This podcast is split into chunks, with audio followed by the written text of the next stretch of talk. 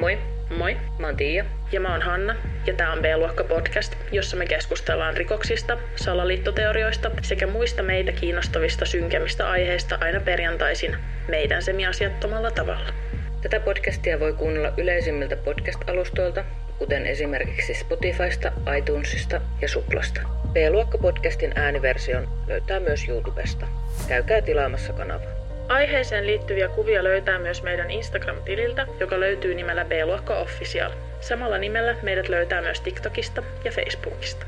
Käy kurkkaamassa myös meidän peli- sekä vlog-kanavat. Meidät löytää kaikkialta helposti nimellä B-luokka. Tervetuloa kuuntelemaan B-luokka podcastia.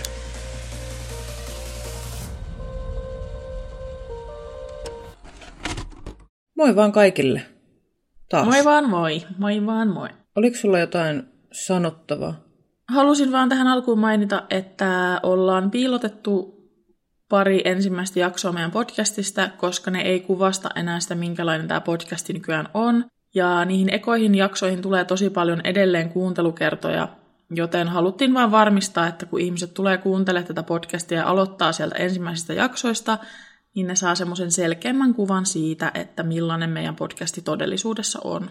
Niin ne on nyt sitten piilossa. Oliko toi sun mielestä hyvin sanottu? Oli hyvä. Ja tuota, toinen jakso nytten viidenneltä kaudelta. Ja halusin ehkä vielä vaan tähän mainita, että ollaan tosi innoissaan tästä kaudesta nyt oltu, kun tuota, paljon asioita on tulossa edessäpäin. Joo, näette niitä sitten myöhemmin. Jees.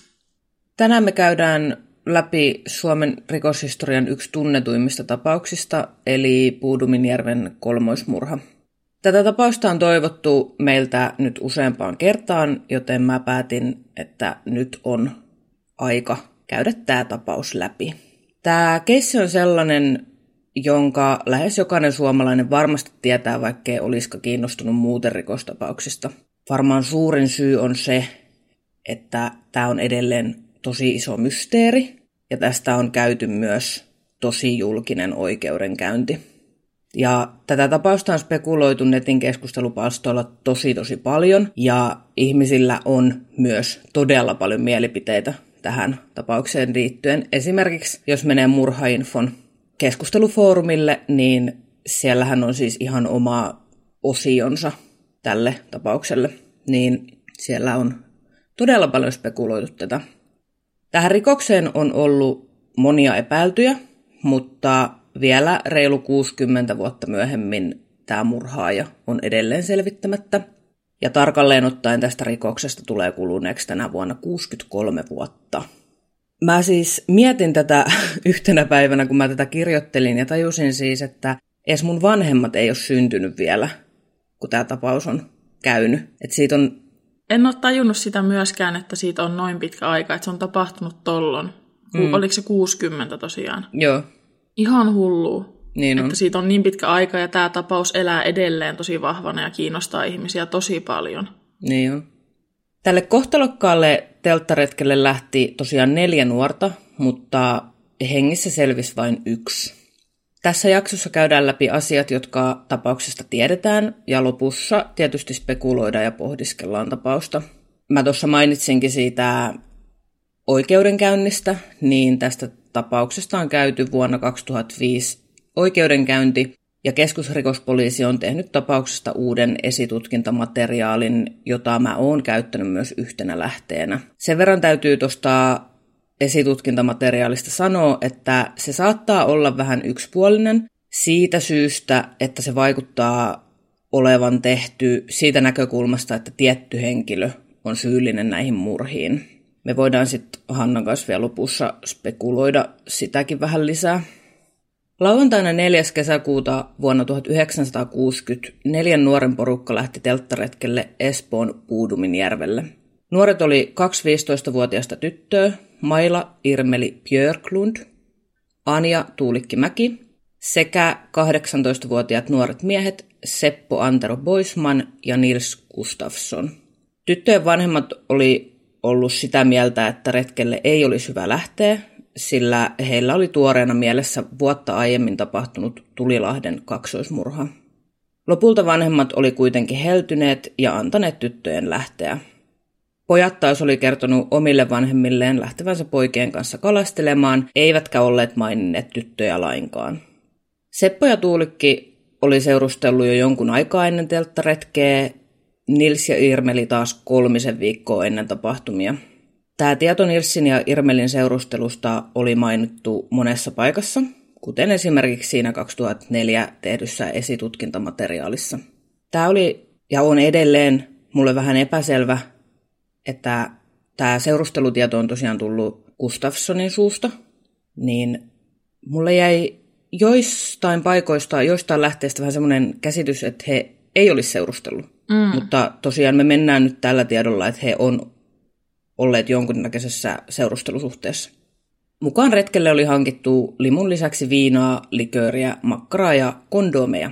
Paikalle eli Espoon Högnesiin, Podominjärven etelärannalle on saavuttu Poismanin ja Gustafssonin moottoripyörillä lauantaina iltapäivästä noin neljän viiden maissa. Nuoret pystyttivät teltan uimarannan lähellä olevan niemeen. Ennen tätä oli käyty läheisessä kioskissa ostamassa eväitä.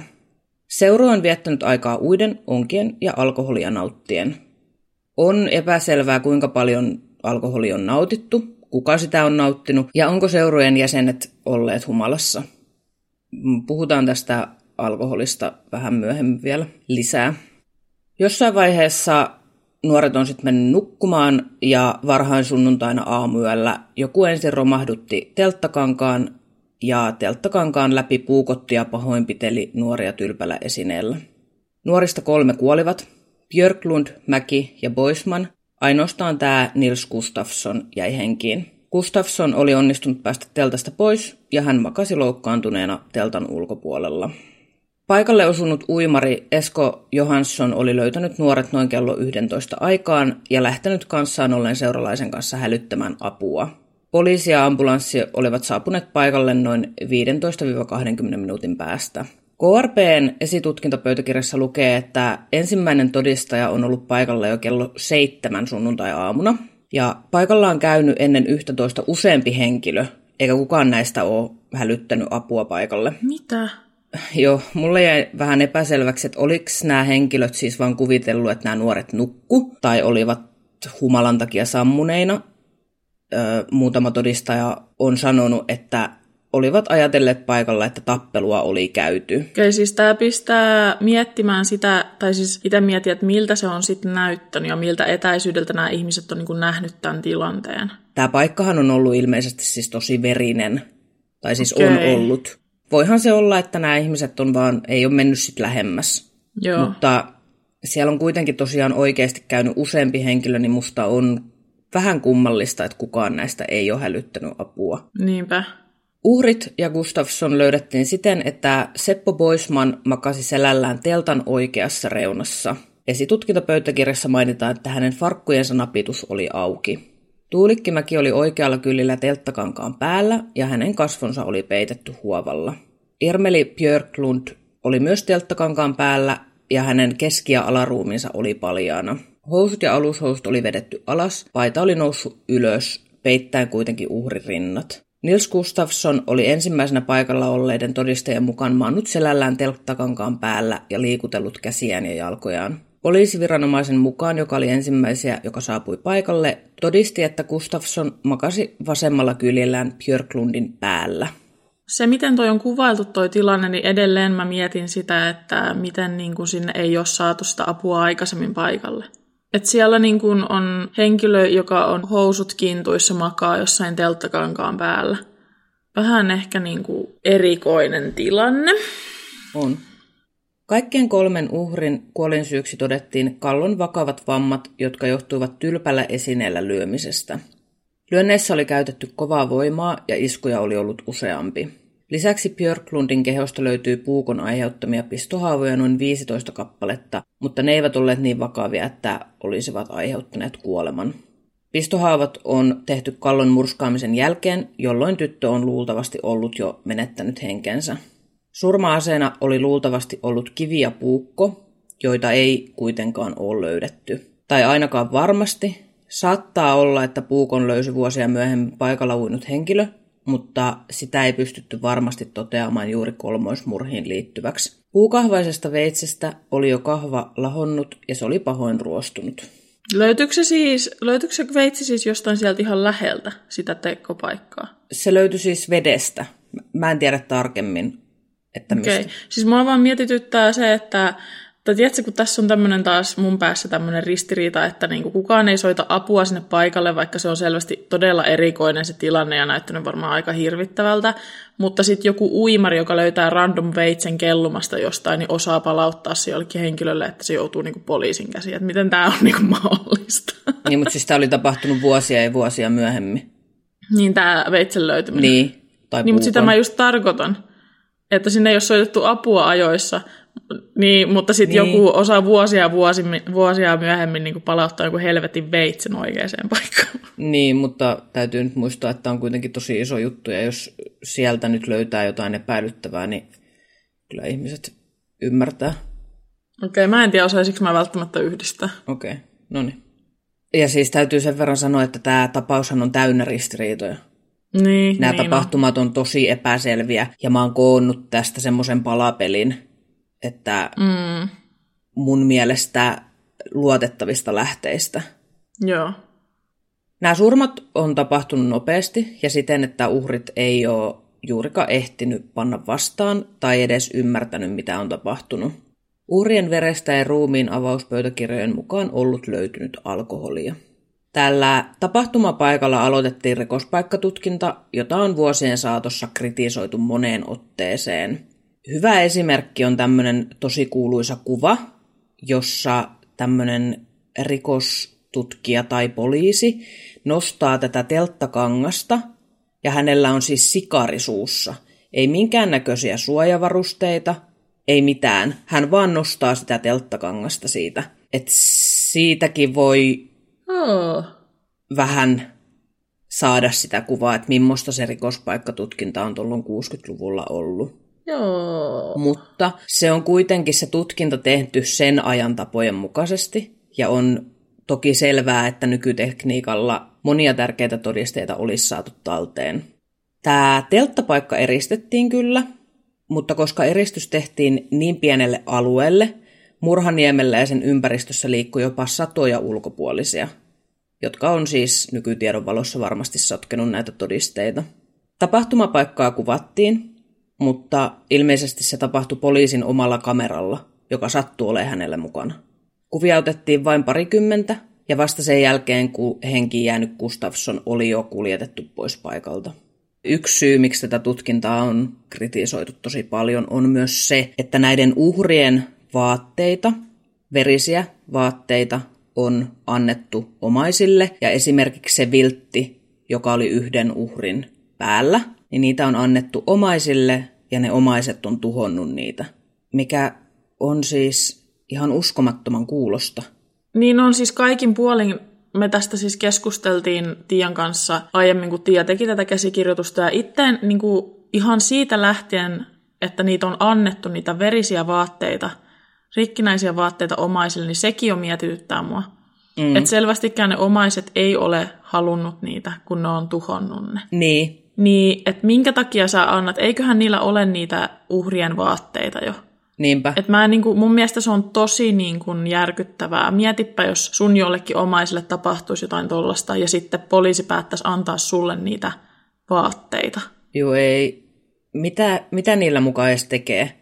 Niin, ei yhtään mitään. Siis se on vaan niin kuin, tosi traumatisoivaa varmaan, niin. Niin. että sä saat tommosia niin kuin, asioita itsellesi.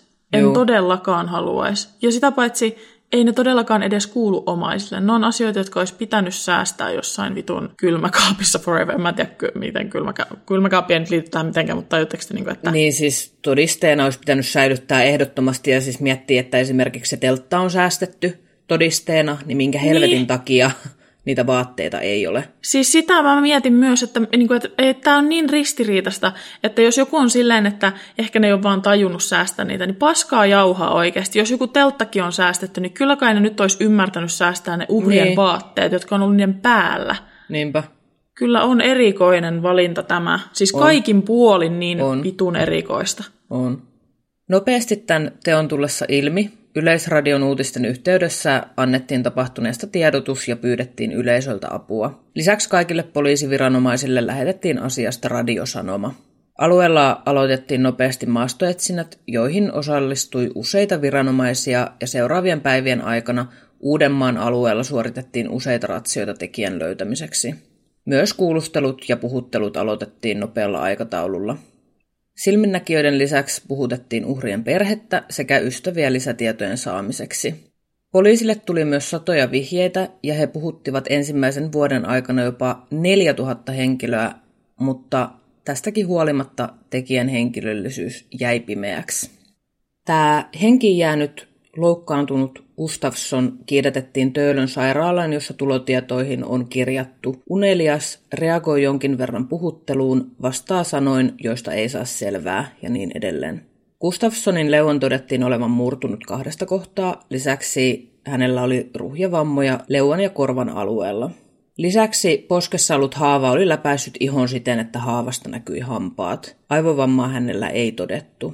Vuoden 1960 lehtitietojen perusteella Gustafssonin vammat oli vakavia ja hän oli pahoin loukkaantunut. Myöhemmissä tutkimuksissa on todettu, että näin ei ehkä kuitenkaan ollut.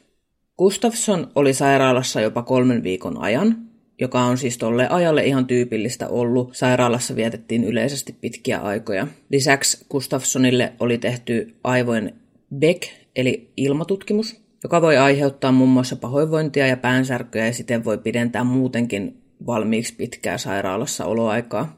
Myöhemmin KRPn esitutkintapöytäkirjassa asiantuntijat on todenneet vaikuttaneen siltä, että Nilsin vammat johtuvat matalaenergisestä väkivallasta, jolla tarkoitetaan sitä, että vammat ei ole syntyneet samalla tavalla kuin kuolleelle kolmelle nuorelle, joita oli lyöty kovalla voimalla tylpällä esineellä. Matalaenerginen väkivalta taas viittaa pahoinpitelyyn nyrkeillä.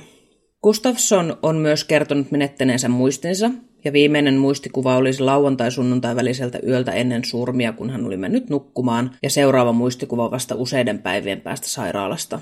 Vanhat potilaskertomukset on ristiriidassa vammojen kanssa. Gustafssonin on kerrottu olleen tajuton 4-5 päivää sairaalaan tuomisen jälkeen, joka viittaa siis vakavaan aivovammaan, jota hänellä ei ole kuitenkaan todettu. Sairaalassa Gustafssonin vastaukset oli ynähdyksiä ja murahduksia, josta voi lääkärin mukaan vetää kahdenlaisia johtopäätöksiä.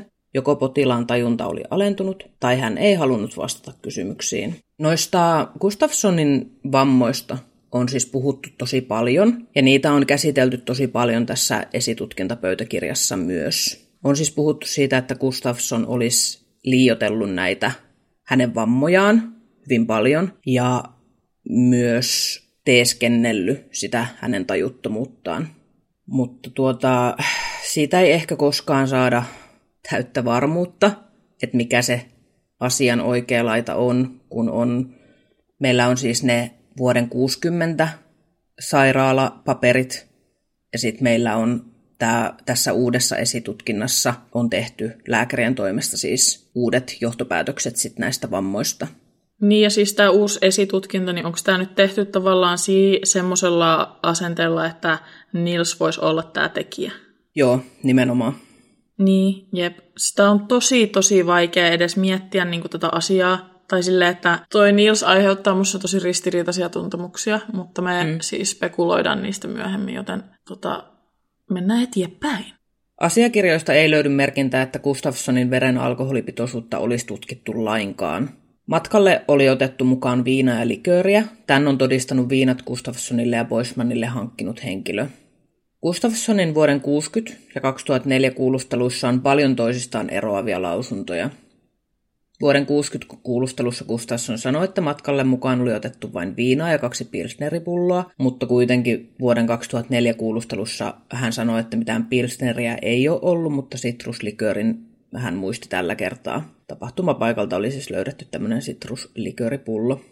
Hän kertoo, että viina olisi juotu lähes kokonaan hyvin nopeasti hänen ja Boismanin toimesta, eikä työt olleet osallistuneet juomiseen, mutta myöhemmin vuoden 2004 kuulustelussa hän kertoo, että viinaa ei oltu juotu paljon, ja se mitä oli juotu oli jaettu seurueen kesken.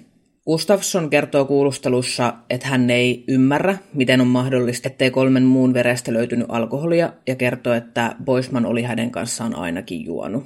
Siitä voisi kertoa myös se, että Björklund oli kirjoittanut tämmöiseen punakantiseen lauluvihkoon yön tapahtumia ja lauseen Sepianisse olivat kännissä. Tyttöjen juomisesta Gustafsson ei ole osannut sanoa, mutta on kertonut, että meni itse nukkumaan niin, että päässä pyöri. Tämä alkoholi on vain yksi asia monista epäselvistä asioista tässä keississä, enkä mä oikein ymmärrä, että miksi ihmeessä Björklund olisi kirjoittanut, että molemmat miehet oli kännissä, jos näin ei kuitenkaan ollut. Mutta siis, oliko se niiden tyttöjen ruumit, joista ei löytynyt alkoholia? Kenenkään uhrien. Ei Boismanin eikä näiden tyttöjen. Just, että tässä on tämmöisiä ihmeellisiä ristiriitoja. Niin, sillä tytöllä ei ole mitään syytä kyllä niin oikeastikaan olla kirjoittaa sinne mitään. Kun niin. mä ehkä voisin ymmärtää se, jos se olisi ollut sen, jos sen toisen nuoren miehen tämän kuolleen vainajan laulukirja. Jos se olisi ollut sen laulukirja, niin sitten mä olisin voinut ehkä ajatellakin, että okei, että ehkä se on nyt sepitellyt sinne niin kuin, tälleen niin kuin muka kuulisti, että mäkin ryyppäsin. Tiedäkö? Niin. Mutta jos se on sen tytön, niin sitten mä kyllä vähän mietin, että Siis onko se mahdollista, että se nuori mies vainaja on vaan juonut niin vähän, että se ei ole sitten enää ollut sen veressä sitä alkoholia? Niin, siis sitä mä mietin myös, että voiko tässä olla joku tämmöinen, mutta tätä asiaa ei oikein missään selvennetty, että mikä se syy sitten on, että miksi, voiko tässä olla joku... Niin. Tiedättekö, kun mä mietin sitäkin, että Sepi ja Nisse olivat kännissä, niin, niin voiko siinä olla mahdollisuus siihen, että he on ollut hiprakassa semmoinen hiprakkahan tulee, voi tulla tosi nopeastikin ja sitten se laskee myös tosi nopeasti. No niin, mutta niin voi tullakin. Tai sitten, ne on nuoria miehiä ollut, 18-vuotiaita, niin Gustafsson, mitä jos se on ollut tosi humalassa. Ja sitten tämä Boisman, niin mitä jos tämä on ottanut vähän hörppy, mutta ei ole niin paljon, ja tavallaan pistänyt vähän isompaa niin. esitystä, mitä oikeasti niin, on. Se siis on niin. ihan mahdollista. Niin on. Että jos tässä laulukirjassa lukee, että on molemmat ollut humalassa, niin ehkä toisen humalatila ei olekaan ollut niin korkea. Niin. Tai ehkä kummankaan humalatila ei ole ollut niin korkea, ne on vaan pistänyt esityksen pystyyn. Niin, ei tiedä. Se tässä just on, kun ei voida tietää. Jep. Gustafsson kotiutui sairaalasta 23.6. Häntä on kuulusteltu samana päivänä. Kuulusteluissa hän kertoo illan tapahtumista, mutta ei muista itse hyökkäyksestä mitään. Hän kertoo menneensä nukkumaan ja heränneen seuraavan kerran sairaalasta. Gustafssonilta on kysytty hänen mahdollisesta syyllisyydestä, mutta Gustafsson on kieltänyt tämän ja tutkijat ovat kirjanneet, että olosuhteet näyttävät melko vakuuttavasti puhuvan hänen syyllisyyttään vastaan. Eli tollon häntä pidettiin uhrina. Hän oli uhri siinä, missä nämä muutkin. Ainoa vaan, että hän tietysti oli selvinnyt tästä hyökkäyksestä hengissä. Mm. Mikä on siis ihan mahdollista. Kaikki tämähän voi olla mahdollista. Voi olla, että se oikeasti muista siitä paljon mitään. Niin. Ja se on oikeasti herännyt sieltä sairaalasta. Se voi oikeasti olla tottakin. Niin voi. Kuulustelujen lisäksi Gustafsson hypnotisoitiin useampaan kertaan. Näiden hypnoosipuhutteluiden aikana Gustafsson on osannut kertoa tuntomerkkejä ulkopuolisesta hyökkääjästä – Mä en nyt ihan hirveästi tässä puin näitä puhutteluita, sillä niitä ei voi pitää luotettavina. Nämä puhuttelut on tehty noin kuukausitapahtumien jälkeen, joten on hyvin mahdollista, että muistikuvat, joita hypnoosin aikana on kerrottu, ei pidä paikkaansa.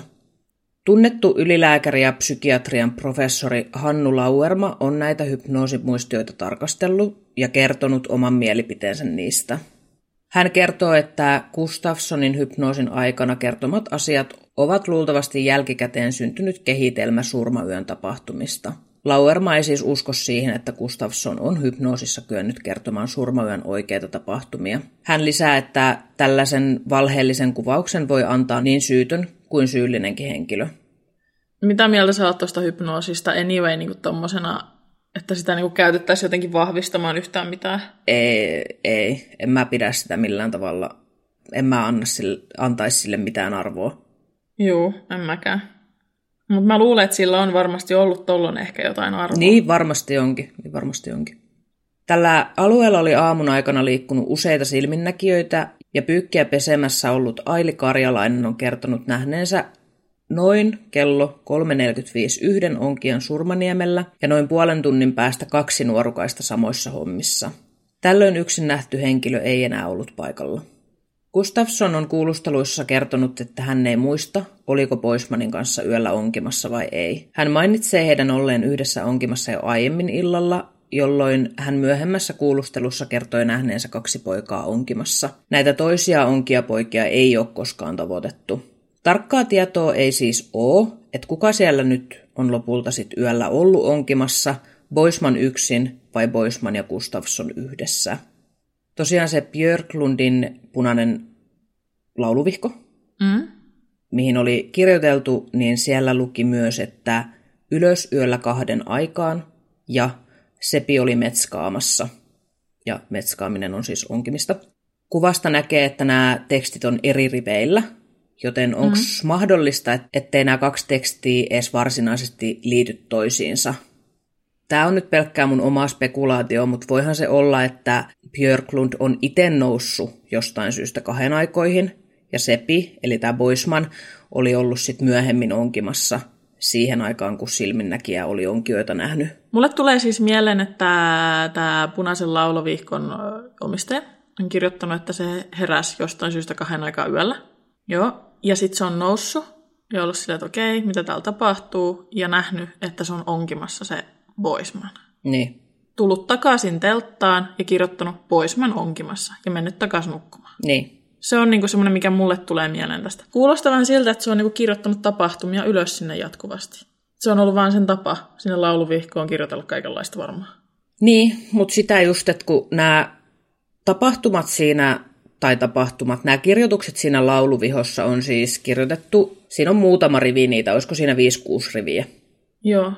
Ja se ensimmäinen rivi kuuluu jotenkin näin, että viidentenä päivänä Puuduminjärvellä, tai Puudumilla, olisiko se ollut Mm. näin. Ja sitten siihen alle on val, niin kuin, vähän tällainen listatyyppisesti kirjoitettu. Niin kun mulle tulee, kun just tosi monet ajattelee tolla tavalla, kun sä ajattelet. Mm. Mutta kun mä, mä myös rupesin miettimään sitä, että voiko nämä olla täysin erillisiä asioita. Niin siis mä mietin, että oot sä nähnyt, että mitä muuta siinä lauluvihossa on? Koska siis mä mietin, että onko nämä vaan siis tämmöisiä ajatuksia ja kuvia päästä, että hän niinku kirjoittaa jotain laulun sanoja ja sitten nämä on niinku inspiraation lähteitä. Että hänellä on tullut joku kuva päähän niinku Boismanista onges, ongella ja sitten hän on kirjoittanut se ylös, että hän muistaa sitten kirjoittaa niinku jonkun runonpätkän tai jotain tällaista. Tämä menee näin. Viisi päivä retkellä Puuduminjärvellä. Nämä on kahdella eri rivillä.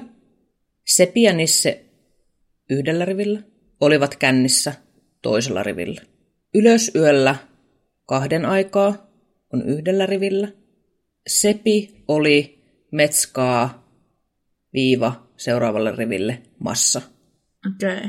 Mutta ootko nähnyt mitään muita tekstejä sieltä, että onko ne kans ton tyyppisiä? Kun, olis, En ole nähnyt. kun se kertoisi varmaan aika paljon siitä, että miten, millä tyylillä toi kirjoittaa. Että kirjoittaako se ylös tapahtumia, jotta se muistaa, vai kirjoittaako se vaan semmoisia omia kuvia päästään, jotta se voi käyttää niitä vaikka jossain runoissa myöhemmin. Niin, Ettei se unohda. vaikea sanoa.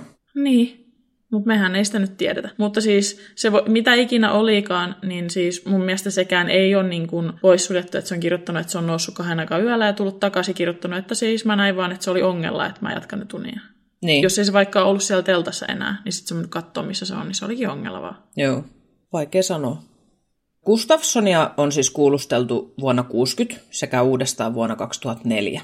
Näissä kuulusteluissa on ilmennyt jonkin verran ristiriitoja, jonka mä uskon johtuvan siis ihan siitä, että kuulustelujen välissä on monta kymmentä vuotta.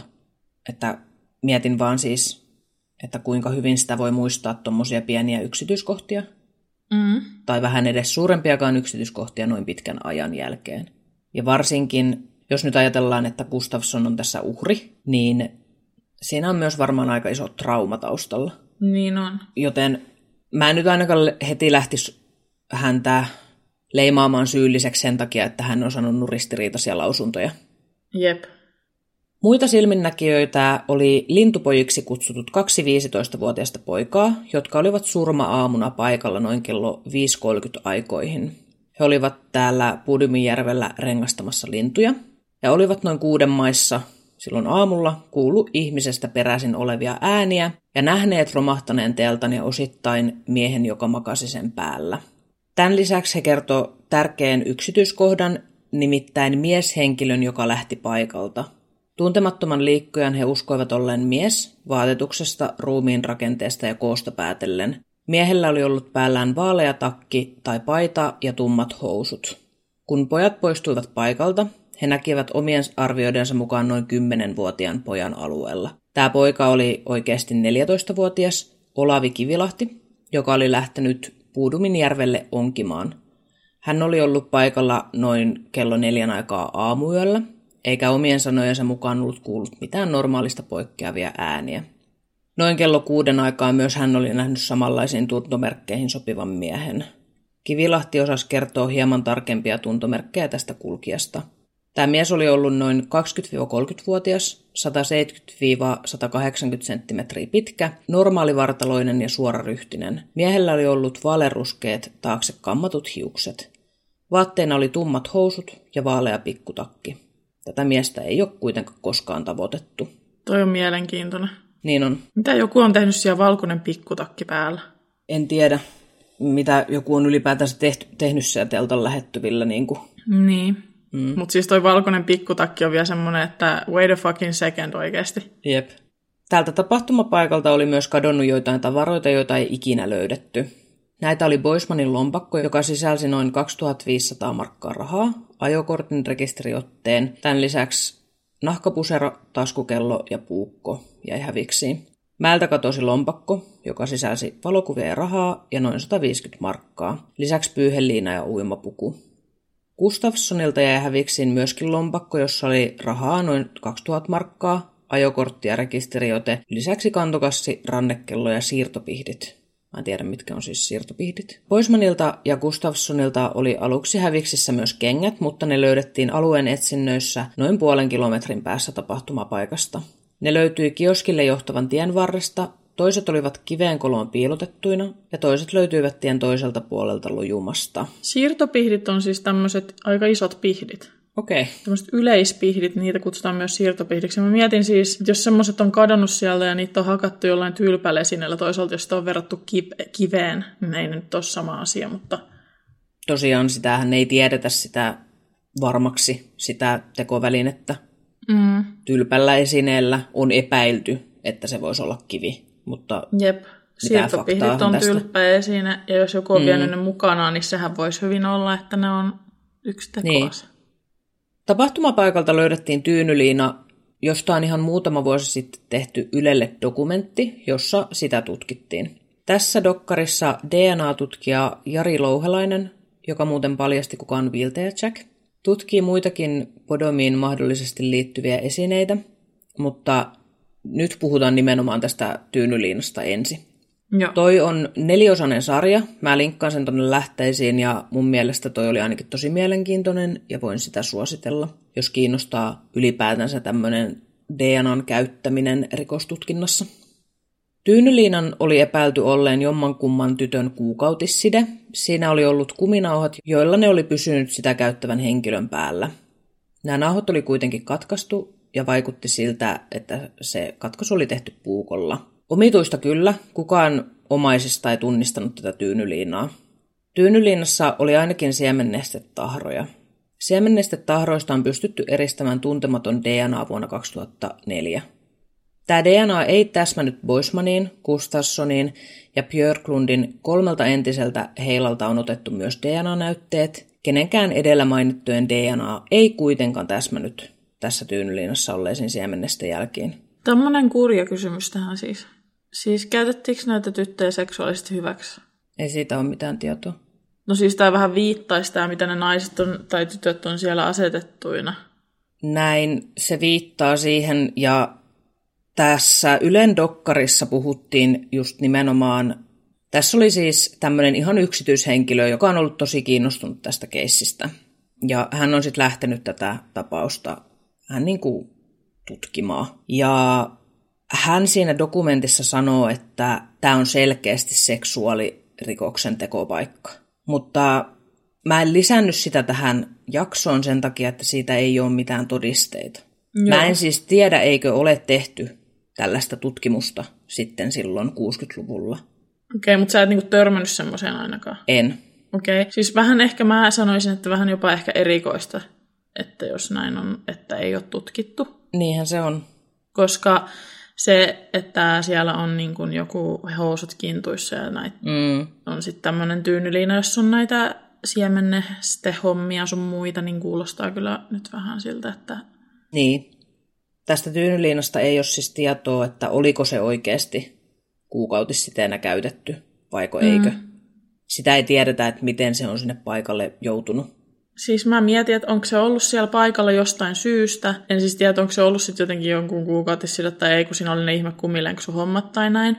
Enkä mm. tiedä, miten kuukautis suojat jutut on silloin niin kuin ollut, että onko tämä yleistä ollut tai mitä ikinä. Mutta siis mulle kuulostaa siltä, että tässä on ollut tämmöinen seksuaalirikos myös, ja sitten tämä tekijä on pyyhkässyt itsensä siihen sitten. Niin. Mutta tämmöisestä ei tosiaan ole mitään todisteita, Joo, joten... Niin, en tiedä. Ei ole, siis niitä on vaan nyt mun spekulaatio tässä Juu. täysin. Joo. Tähän keissiin on ollut tosiaan monia epäiltyjä, niin kuin mä sanoin jo aiemmin. Ja yksi heistä oli tämmöinen mies nimeltään Esko Lonka.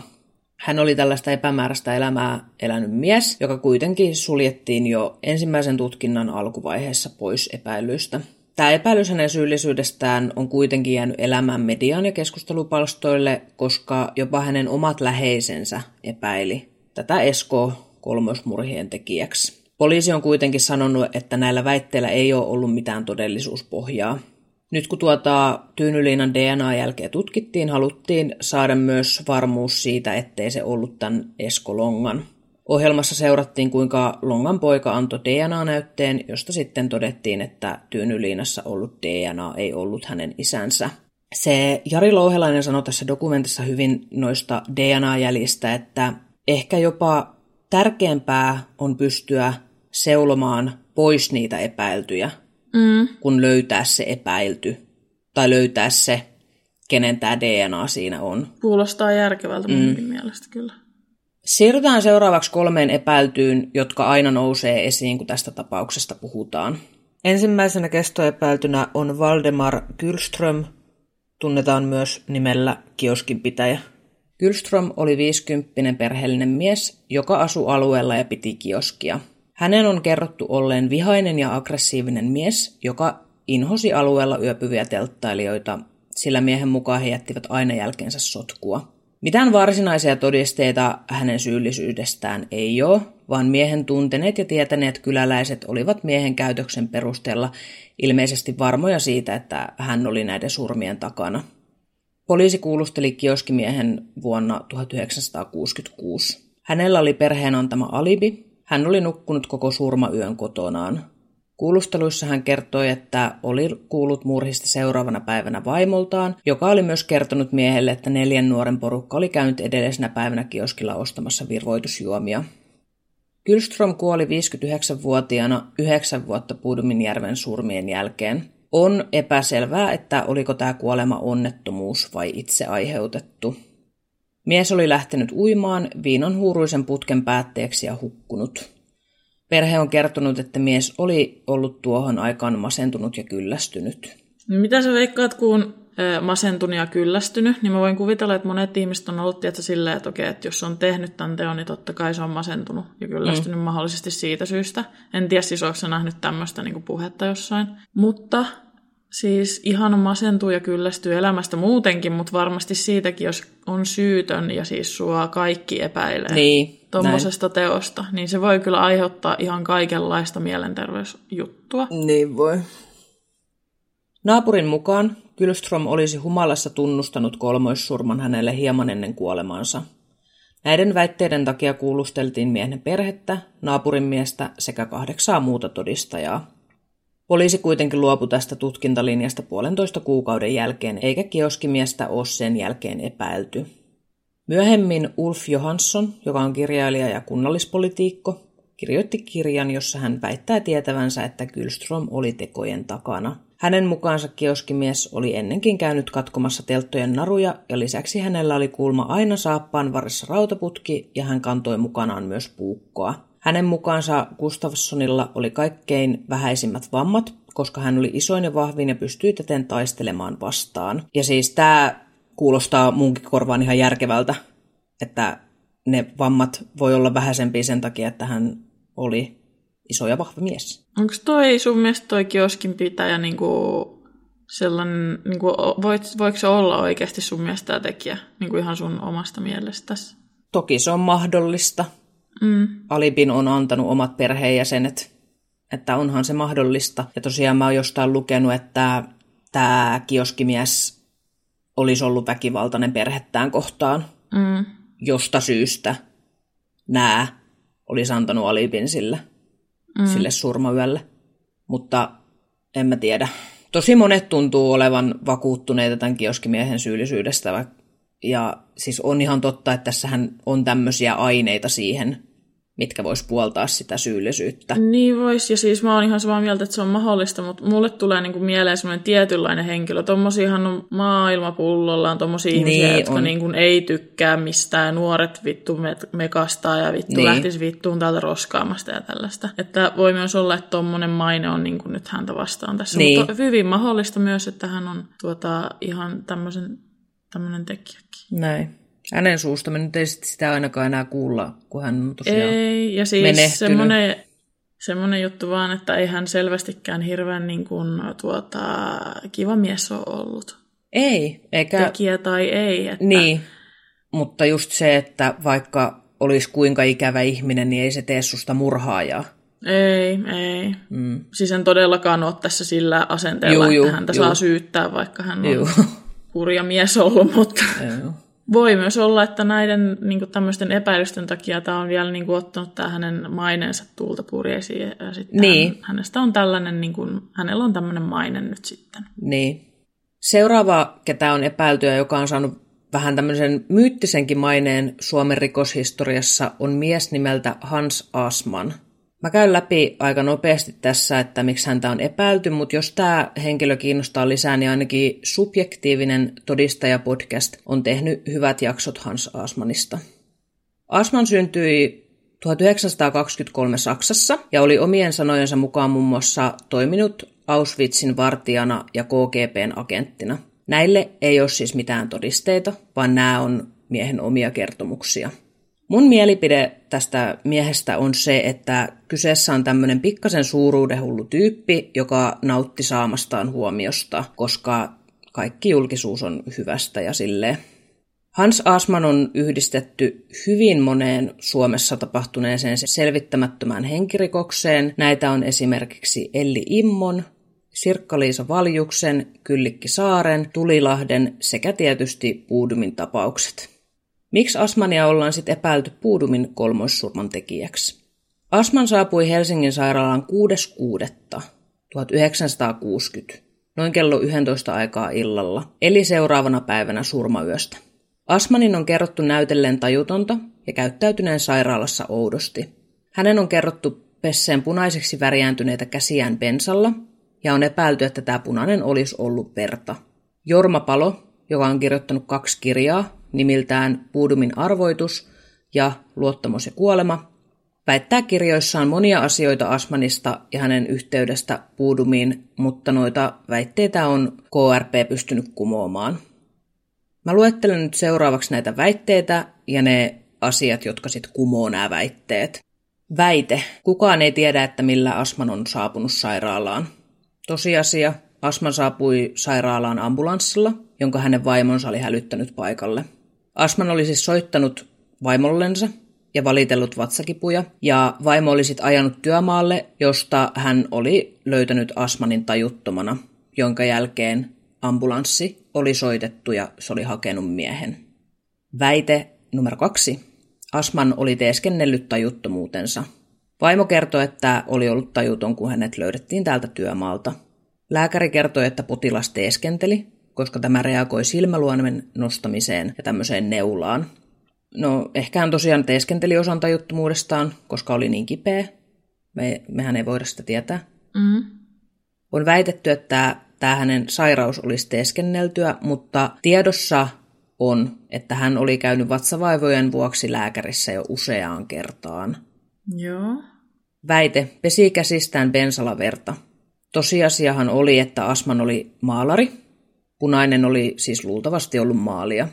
Tästä on jotenkin tehty tosi dramaattista, että Mä en tiedä, miten se asia todellisuudessa on mennyt, mutta on sanottu, että Asman on siellä sitten ensin pyytänyt tinneriä, mutta koska siellä sairaalassa ei ole ollut tinneriä, niin siellä on ollut sitten jotain tämmöistä puhdistukseen käytettyä bensiiniä. Ei nyt varmaan ole kyse niin kuin ihan tavallisesta polttoainebensiinistä, vaan siis mm. siis jotain ainetta, mitä on silloin tohon aikaan käytetty. Ja että hänelle on sitten annettu sitä ja on sitten kuvailtu, että hän on koko yön siellä hangannut käsiään puhtaaksi. Niin kuin verestä. Minkä takia joku vittu hankaisi verestä käsiä niin kuin jos on maalari, eikö tämä nyt ole ihan selvä keissi? Niin. Se on vaan valehteleva ääliö. niin, just se. Siis, mä en siis tiedä, mun täytyy kuunnella ne jaksot siitä koko henkilöstä, Joo. mutta siis mulle tulee tässä mun omien ihmiskokemusten perusteella ja tästä sun kertomuksen perusteella kuva vaan, että hän on valehtelija. Niin, just näin. Mikä agentti se väitti mukaan olevansa? Joku KGP. Minkä takia se sen sanoisi? Minkä takia kukaan agentti tulisi sulle kertomaan semmoista asiaa? En mä tiedä. Siis näinpä juuri. siis oikeasti, jos te olette vähän silleen, tiedättekö, että vähän suurentelette asioita ja keksitte omaa backstorya, niin good for you, mutta olkaa varovaisia, koska siis Tässä on nyt yksi henkilö, joka mahdollisesti vaan valehtelee, niin yhdistetty miljoonaan tapaukseen. Näin. Mutta täytyy myöntää kyllä, että aikamoinen sattuma, että hän on siellä sairaalassa samaan aikaan. Just tämä henkilö, jota epäillään niin kuin kaikista asioista. Ja Mutta sitten... just nimenomaan, mä luulen, että tämä on pelkkä sattuma. Joo. Häntä on epäilty muihinkin henkirikoksiin, niin sit, nyt se on vain yhdistetty sitten tähän niin, niin. Mm. Asmanilla oli surmayölle vahva alibi, hän oli ollut yötä rakastajattarensa luona. No ne. Se, että hänellä on joku tämmöinen rakastajasetti vielä, niin se jotenkin mun mielestä vaan korostaa sitä, että hän on ehkä valehtelija. Niin, juurikin näin. Anteeksi vaan. Tämän yöpymisen todistaa siis tosiaan tämä naisystävä sekä tämän sisko ja siskon mies. He on todistanut, että Asmanilla ei olisi ollut mitenkään mahdollisuutta livahtaa asunnosta kenenkään huomaamatta ja että siskon mies heräsi jo kuudelta aamulla ja Hans oli ollut nukkumassa naisystävänsä vieressä. KRP on sulkenut Asmanin pois epäiltyjen joukosta. Joo. Näiden edellä mainittujen seikkojen lisäksi tässä jo aiemmin mainitussa Ylen dokumentissa tutkija oli saanut käsiinsä osan kellosta, eli siis osan tämmöisestä rannekellosta, sekä silmä- ja aurinkolasit, jotka oli kuulunut Asmanille. Näistä esineistä saatuja näytteitä vertailtiin siihen tyynyliinaan, mutta nämä näytteet ei täsmänny.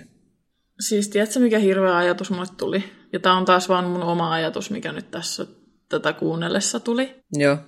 Että mitä jos tämä rikos on niin kuin joku vaan tappanut ne sinne ja näin. Väkivaltarikos. Mm. Tämmöinen henkilö sattunut paikalle. Kuka nyt ikinä onkaan.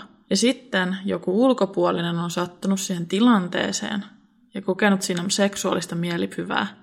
Kun siellähän nähtiin esimerkiksi tämä henkilö, jolla oli tämä vaaleapaita. Mm. Ja sitten hänen DNAn taso on jäänyt sinne. Tajutko mitä mä meinaan? Niin. No siis tässä keisissä on kaikki mahdollista. Niin. Tämä on vaan tämmöinen mun tämmöinen lisäys tähän, että mitä mm. jos tässä on oikeasti tähän hommaan niin kuin liittyy tavallaan tällä tavalla sitten joku vielä ylimääräinen henkilö.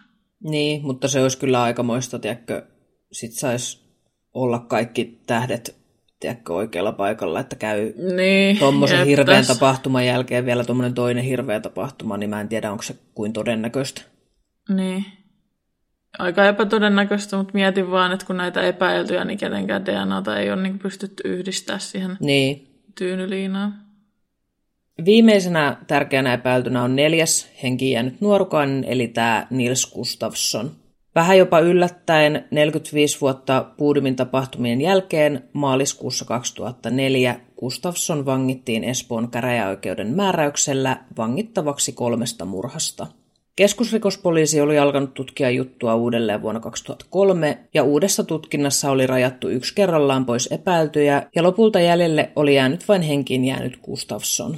Lisäksi kerrottiin DNA-tutkimuksista, jotka tutkijoiden mukaan olivat auttaneet syyllisen löytämisessä.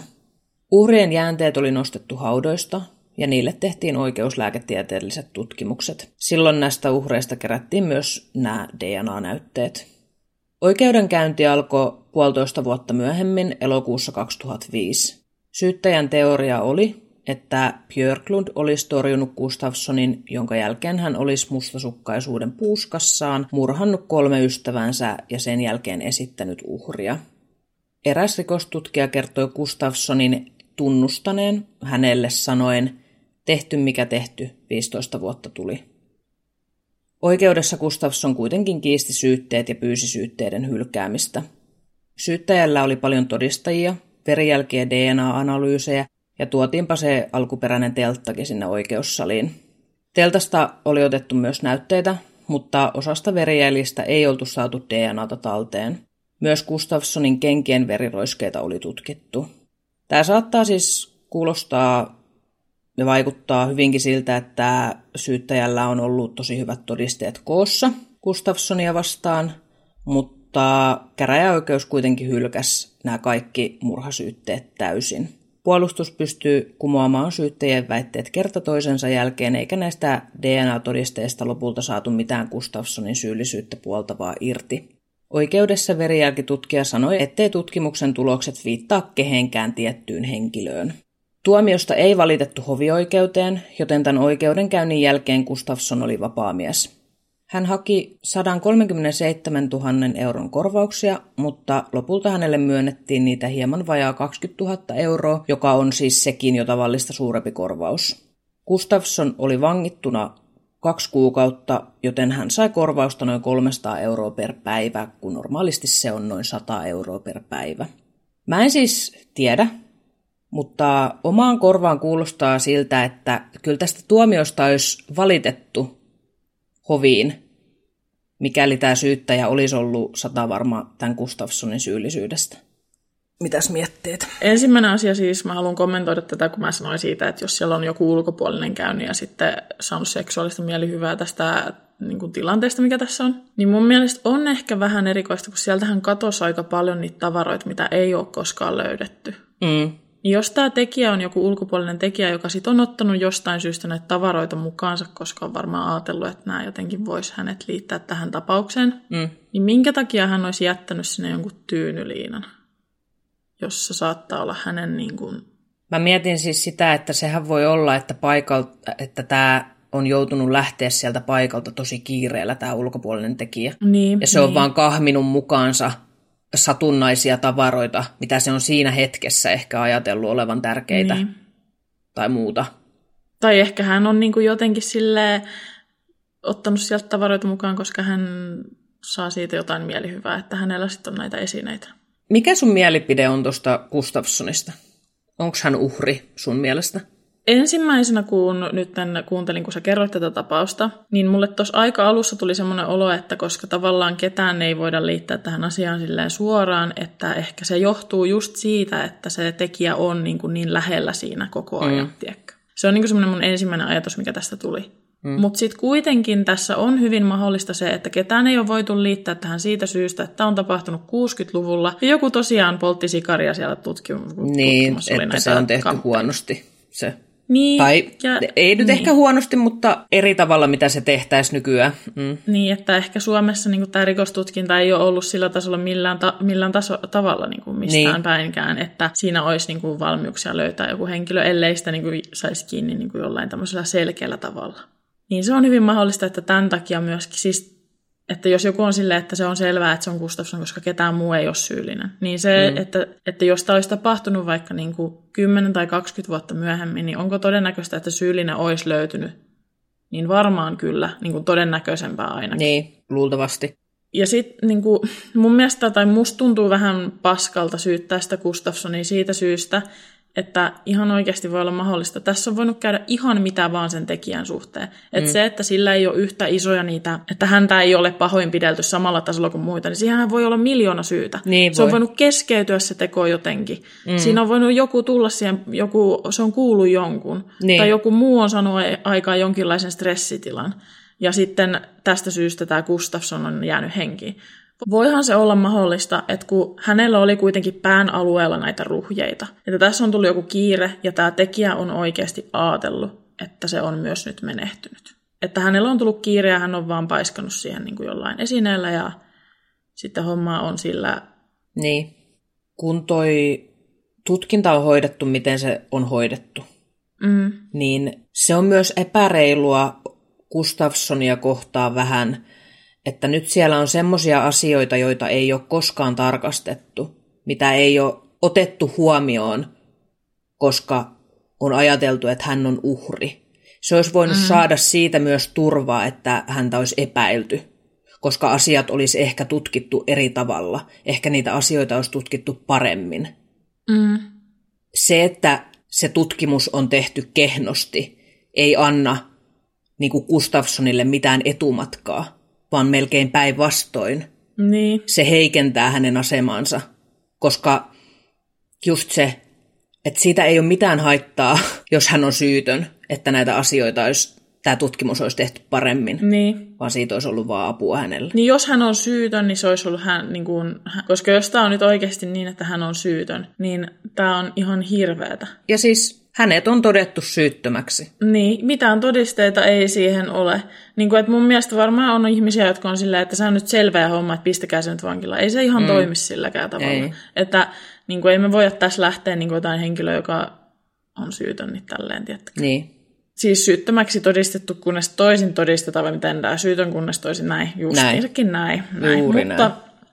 Sitten mä mietin myös sitä, että onkohan tässä, ootko huomannut, että jossain on tämmöistä argumenttia, että esimerkiksi, että nämä, hän olisi niin tehnyt tämän teon, ja sitten nämä muut olisi niin taistelusta vastaan, tai laittanut hanttiin, ja siitä syystä hänellä olisi näitä ruhjeita. Totta kai. Totta kai on lukenut. Niin tämähän on tämmöinen asia, mikä siis, jos olisi tapahtunut myöhemmin, esimerkiksi lähempänä tätä aikaa, niin tämähän olisi todistettu tosi nopeasti, koska mm. siis kaikki, siitähän, siitähän pystyy niin kuin tosi nopeasti todistaa sen, että joku on taistellut Niin. tilanteessa jotain toista henkilöä vastaan. Joo. Siis, mutta hänen käytöksensä on niin kuin tämän perusteella kyllä ollut siellä sairaalassa vähän epäilyttävää ja erikoista. Niin on, niin on. Öö, mutta voiko trauman kokenut Niin. ihminen käyttäytyä erikoisesti, niin kyllä voi, ja siis se on todennäköistäkin. Mm. Öö, joten se ei niin kuin, tavallaan hänen syyllisyytensä mitenkään Ei. vie. Siis tämä niin kuin, kuulostaa siltä, että jos Gustafsson on tehnyt tämän, niin hän on niin kuin, joku tämmöinen niin vahingossa joku nero Niin. leimaus tästä tilanteesta, Niin. hän on jäänyt siihen. Ja, koska hän on joutunut makoilemaan siellä luultavasti niin kuin, ihan silleen, että tietoisena tosi pitkään. Niin, tunteja ja tunteja. Niin. Että, ja sitten kaikki nämä kadonneet tavarat ja kaikki. Niin, Niin hänen olisi pitänyt käydä piilottamassa ne ja ottaa se riski siitä, että joku näkee hänet. mm-hmm. Ja mihin ne on piilotettu? Mihin nämä kaikki tavarat olisi piilotettu sillä, että niitä Niin. ei ole koskaan tähän päivään mennessä löydetty? Se tarkoittaisi sitä, että ne tavarat olisi pitänyt viedä kokonaan pois sieltä paikalta. Niin, Se kuulostaa niin kuin hyvin epätodennäköiseltä. niin kuulostaa.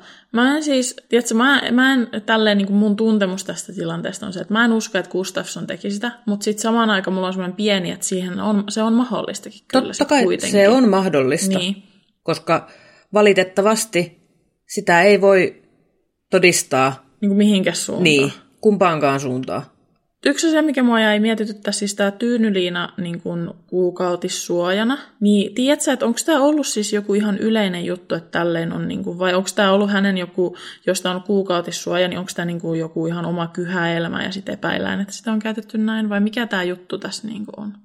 No ei mulla ole mitään tietoa, mutta mä sain siis semmoisen käsityksen, että kuukautis, siis että oliko ku- 60-luvulla edes mitään kunnon kuukautissuoja. Tai jos oli, niin voihan se olla, että ne oli kalliita, että sitten tehtiin tämmöisiä omia Niin, niin sitä mä just mietin. Mutta Niin. en, niin, no en osaa vastata sun kysymykseen varmasti yhtään mm-hmm. mitään. Niin. Yksi asia, mitä mä jäin miettimään, niin musta tuntuu, että toi näiden silminnäkijöiden nämä todistukset siitä tuntemattomasta henkilöstä, joka vastaa näiden kahden silminnäkijöiden kuvailut vastaa niin kuin toisiaan Mm. tästä tuntemattomasta miehestä. Niin, kello oli Must- tämä valkoinen pikkutakki. Niin, tai jo- joku va- valkoinen. Niin. mikä sitten olikaan. Musta se on jäänyt jotenkin hirveän vähäiselle huomiolle. Siis kun mä kiinnitin siihen jotenkin, to, mun mielestä se on tosi erikoista. Tiedätkö, että siellä on ollut semmoinen henkilö siellä jossain, tiedätkö, rannalla, missä ihmiset käy kalastamassa ja tälleen, hänellä on joku valkoinen pikkutakki Niin, kaikista asioista päällä. Siis mun mielestä se on tosi erikoista. Niin, no siis on erikoista jo vaatetuksesta ja näin, mutta siis mun mielestä on erikoista se, että lähdetään syyttämään Gustafssonia, kun todistajat sanoo, että siellä on nähty Niin. tällainen tuntematon henkilö. Niin kuin, ymmärrätkö mitä mä haen takaa? Et Ymmärrän, miksi mutta tässä... siis mä luulen, niin mä siis, mikä tää, mikä juttu? Tästä on vähän weird. Niin on. Niin on. Siis tämä on todella kummallinen keissi. Ja mitä mieltä, nyt viimeiset, mm-hmm. viimeiset kysymykset. Mitä mieltä sä oot? Tuleeko tämä koskaan selviämään? Siis mä oon sitä mieltä, tai mä oon tosi yllättynyt, jos tämä tulee joskus selviämään. Ja ihan siitä syystä, että niin kun näitä todisteita ja näitä, mistä se voisi ehkä selvittää, niin on tuhottu. Ja mm. ei ole niin kun, kohdeltu oikein. Mä en, niin kun, mistä se selviäisi? Mä toivon. DNA-teknologia kehittyy koko ajan ihan hurjaa vauhtia. Niin kehittyy. Ja mä toivoisin, että tämä tapaus pystyttäisiin selvittämään just nimenomaan DNAn kautta. Mm-hmm. Että pystyttäisiin selvittämään se, että kenen DNA siinä tyynyliinassa esimerkiksi oli. Mm. Ja tästä teltasta, tästä verisestä teltasta ei ole pystytty saamaan kaikkea DNAta irti. Kaikista näistä tahroista ei olla pystytty ottamaan DNAta. Niin mä toivoisin, että jossain vaiheessa nämä tuntemattomaksi jääneet DNAt pystyttäisiin myös selvittämään. Jep. Jos se pystyisi Toi, auttamaan Mä unohdin katsoa sen Saamarin teltan, kun mulla oli mielessä vaan, että ne heitti ne vaatteet niille. Mm, juu, ja mutta siellä se oli tosiaan... kyllä niin typerä temppu, hei hetkonen oikeasti. Niin, niin oli, niin oli. Fucked up. Mutta joo, se teltta, se voi olla oikeasti siis semmoinen. Ja sitten se DNA, mikä oli siinä öö, siemennesteessä, joka oli siinä tyynlinnassa, niin sekin voi olla yksi ratkaiseva tietysti. Just esimerkiksi Jenkeissä ollaan pystytty käyttämään jo näitä julkisia tietokantoja, DNA-tietokantoja, niin. että, että saa nähdä, että tuleeko sitten Suomeen jotain samankaltaista ehkä mahdollisesti joskus. En tiedä. Siihen voi mennä aikaa, jos tulee. Suomessa on aika ta- tarkat, tarkat lait ja systeemit näiden tämmöisten, ma, niin kuin, että pystyttäisiin mahdollista tämmöistä mm. DNA-tietokantaa. Mutta mä haluaisin kuulla kuuntelijoiden mielipiteitä. Mikä on teidän mielipide asiasta? Tulkaa keskustelemaan vaikka YouTuben kommentteihin tai sitten Instagram-kuvan alle. Meille saa myös laittaa toki yksityisviestejä, jos ei halua sinne kaikkien nähtäville laittaa. Jep, Tämä on kyllä siis tosi mielenkiintoinen ja niin kuin varmasti monella tapaa turhauttava ja onkin turhauttava keissi. Mm, mm. Kyllä. Ei oikeastaan mitään sanottavaa ole, että en tiedä ketä tässä nyt syyttäisi. Kaikki kuulostaa vaan ihan hirveältä. Kaikki kuulostaa vaan mun mielestä silleen niin kuin jotenkin, että ne ei niin kuin ehkä liittyisi tähän. Musta tuntuu, että tämä saattaa tämä tekijä olla nyt joku, ketä ei ole edes epäilty. Niin. Mulla on semmoinen tunne. Se voi hyvin olla mahdollista. Kiitos kun kuuntelit jakson. Me nähdään taas ensi viikon jakson parissa. Ja hei, tota, tälläkin kaudella tulee paranormaali jakso, eli teidän kuulijoiden tarinoita keräillään. Laittakaa tulemaan, jos olette kokenut joskus jotain, jotain erikoista ja tuota, jotain, joka voisi sopia siihen jaksoon. Näitä tarinoita otettaisiin mielellään vastaan tuonne meidän sähköpostiin. Sähköposti löytyy tuolta kuvauksesta. Ja kirjoitan myös, että mitä nimeä sinusta käytetään vai keksitäänkö jo, keksikö jompikumpi meistä hienon nimen. Näin. Oikein hyvää viikonloppua kaikille ja ensi viikkoon. Ensi viikkoon. Hei hei! Moi moi! Käy kurkkaamassa myös meidän peli- sekä vlog-kanavat. Meidät löytää kaikkialta helposti nimellä B-luokka. Kaikki linkit löytyy kuvauksesta.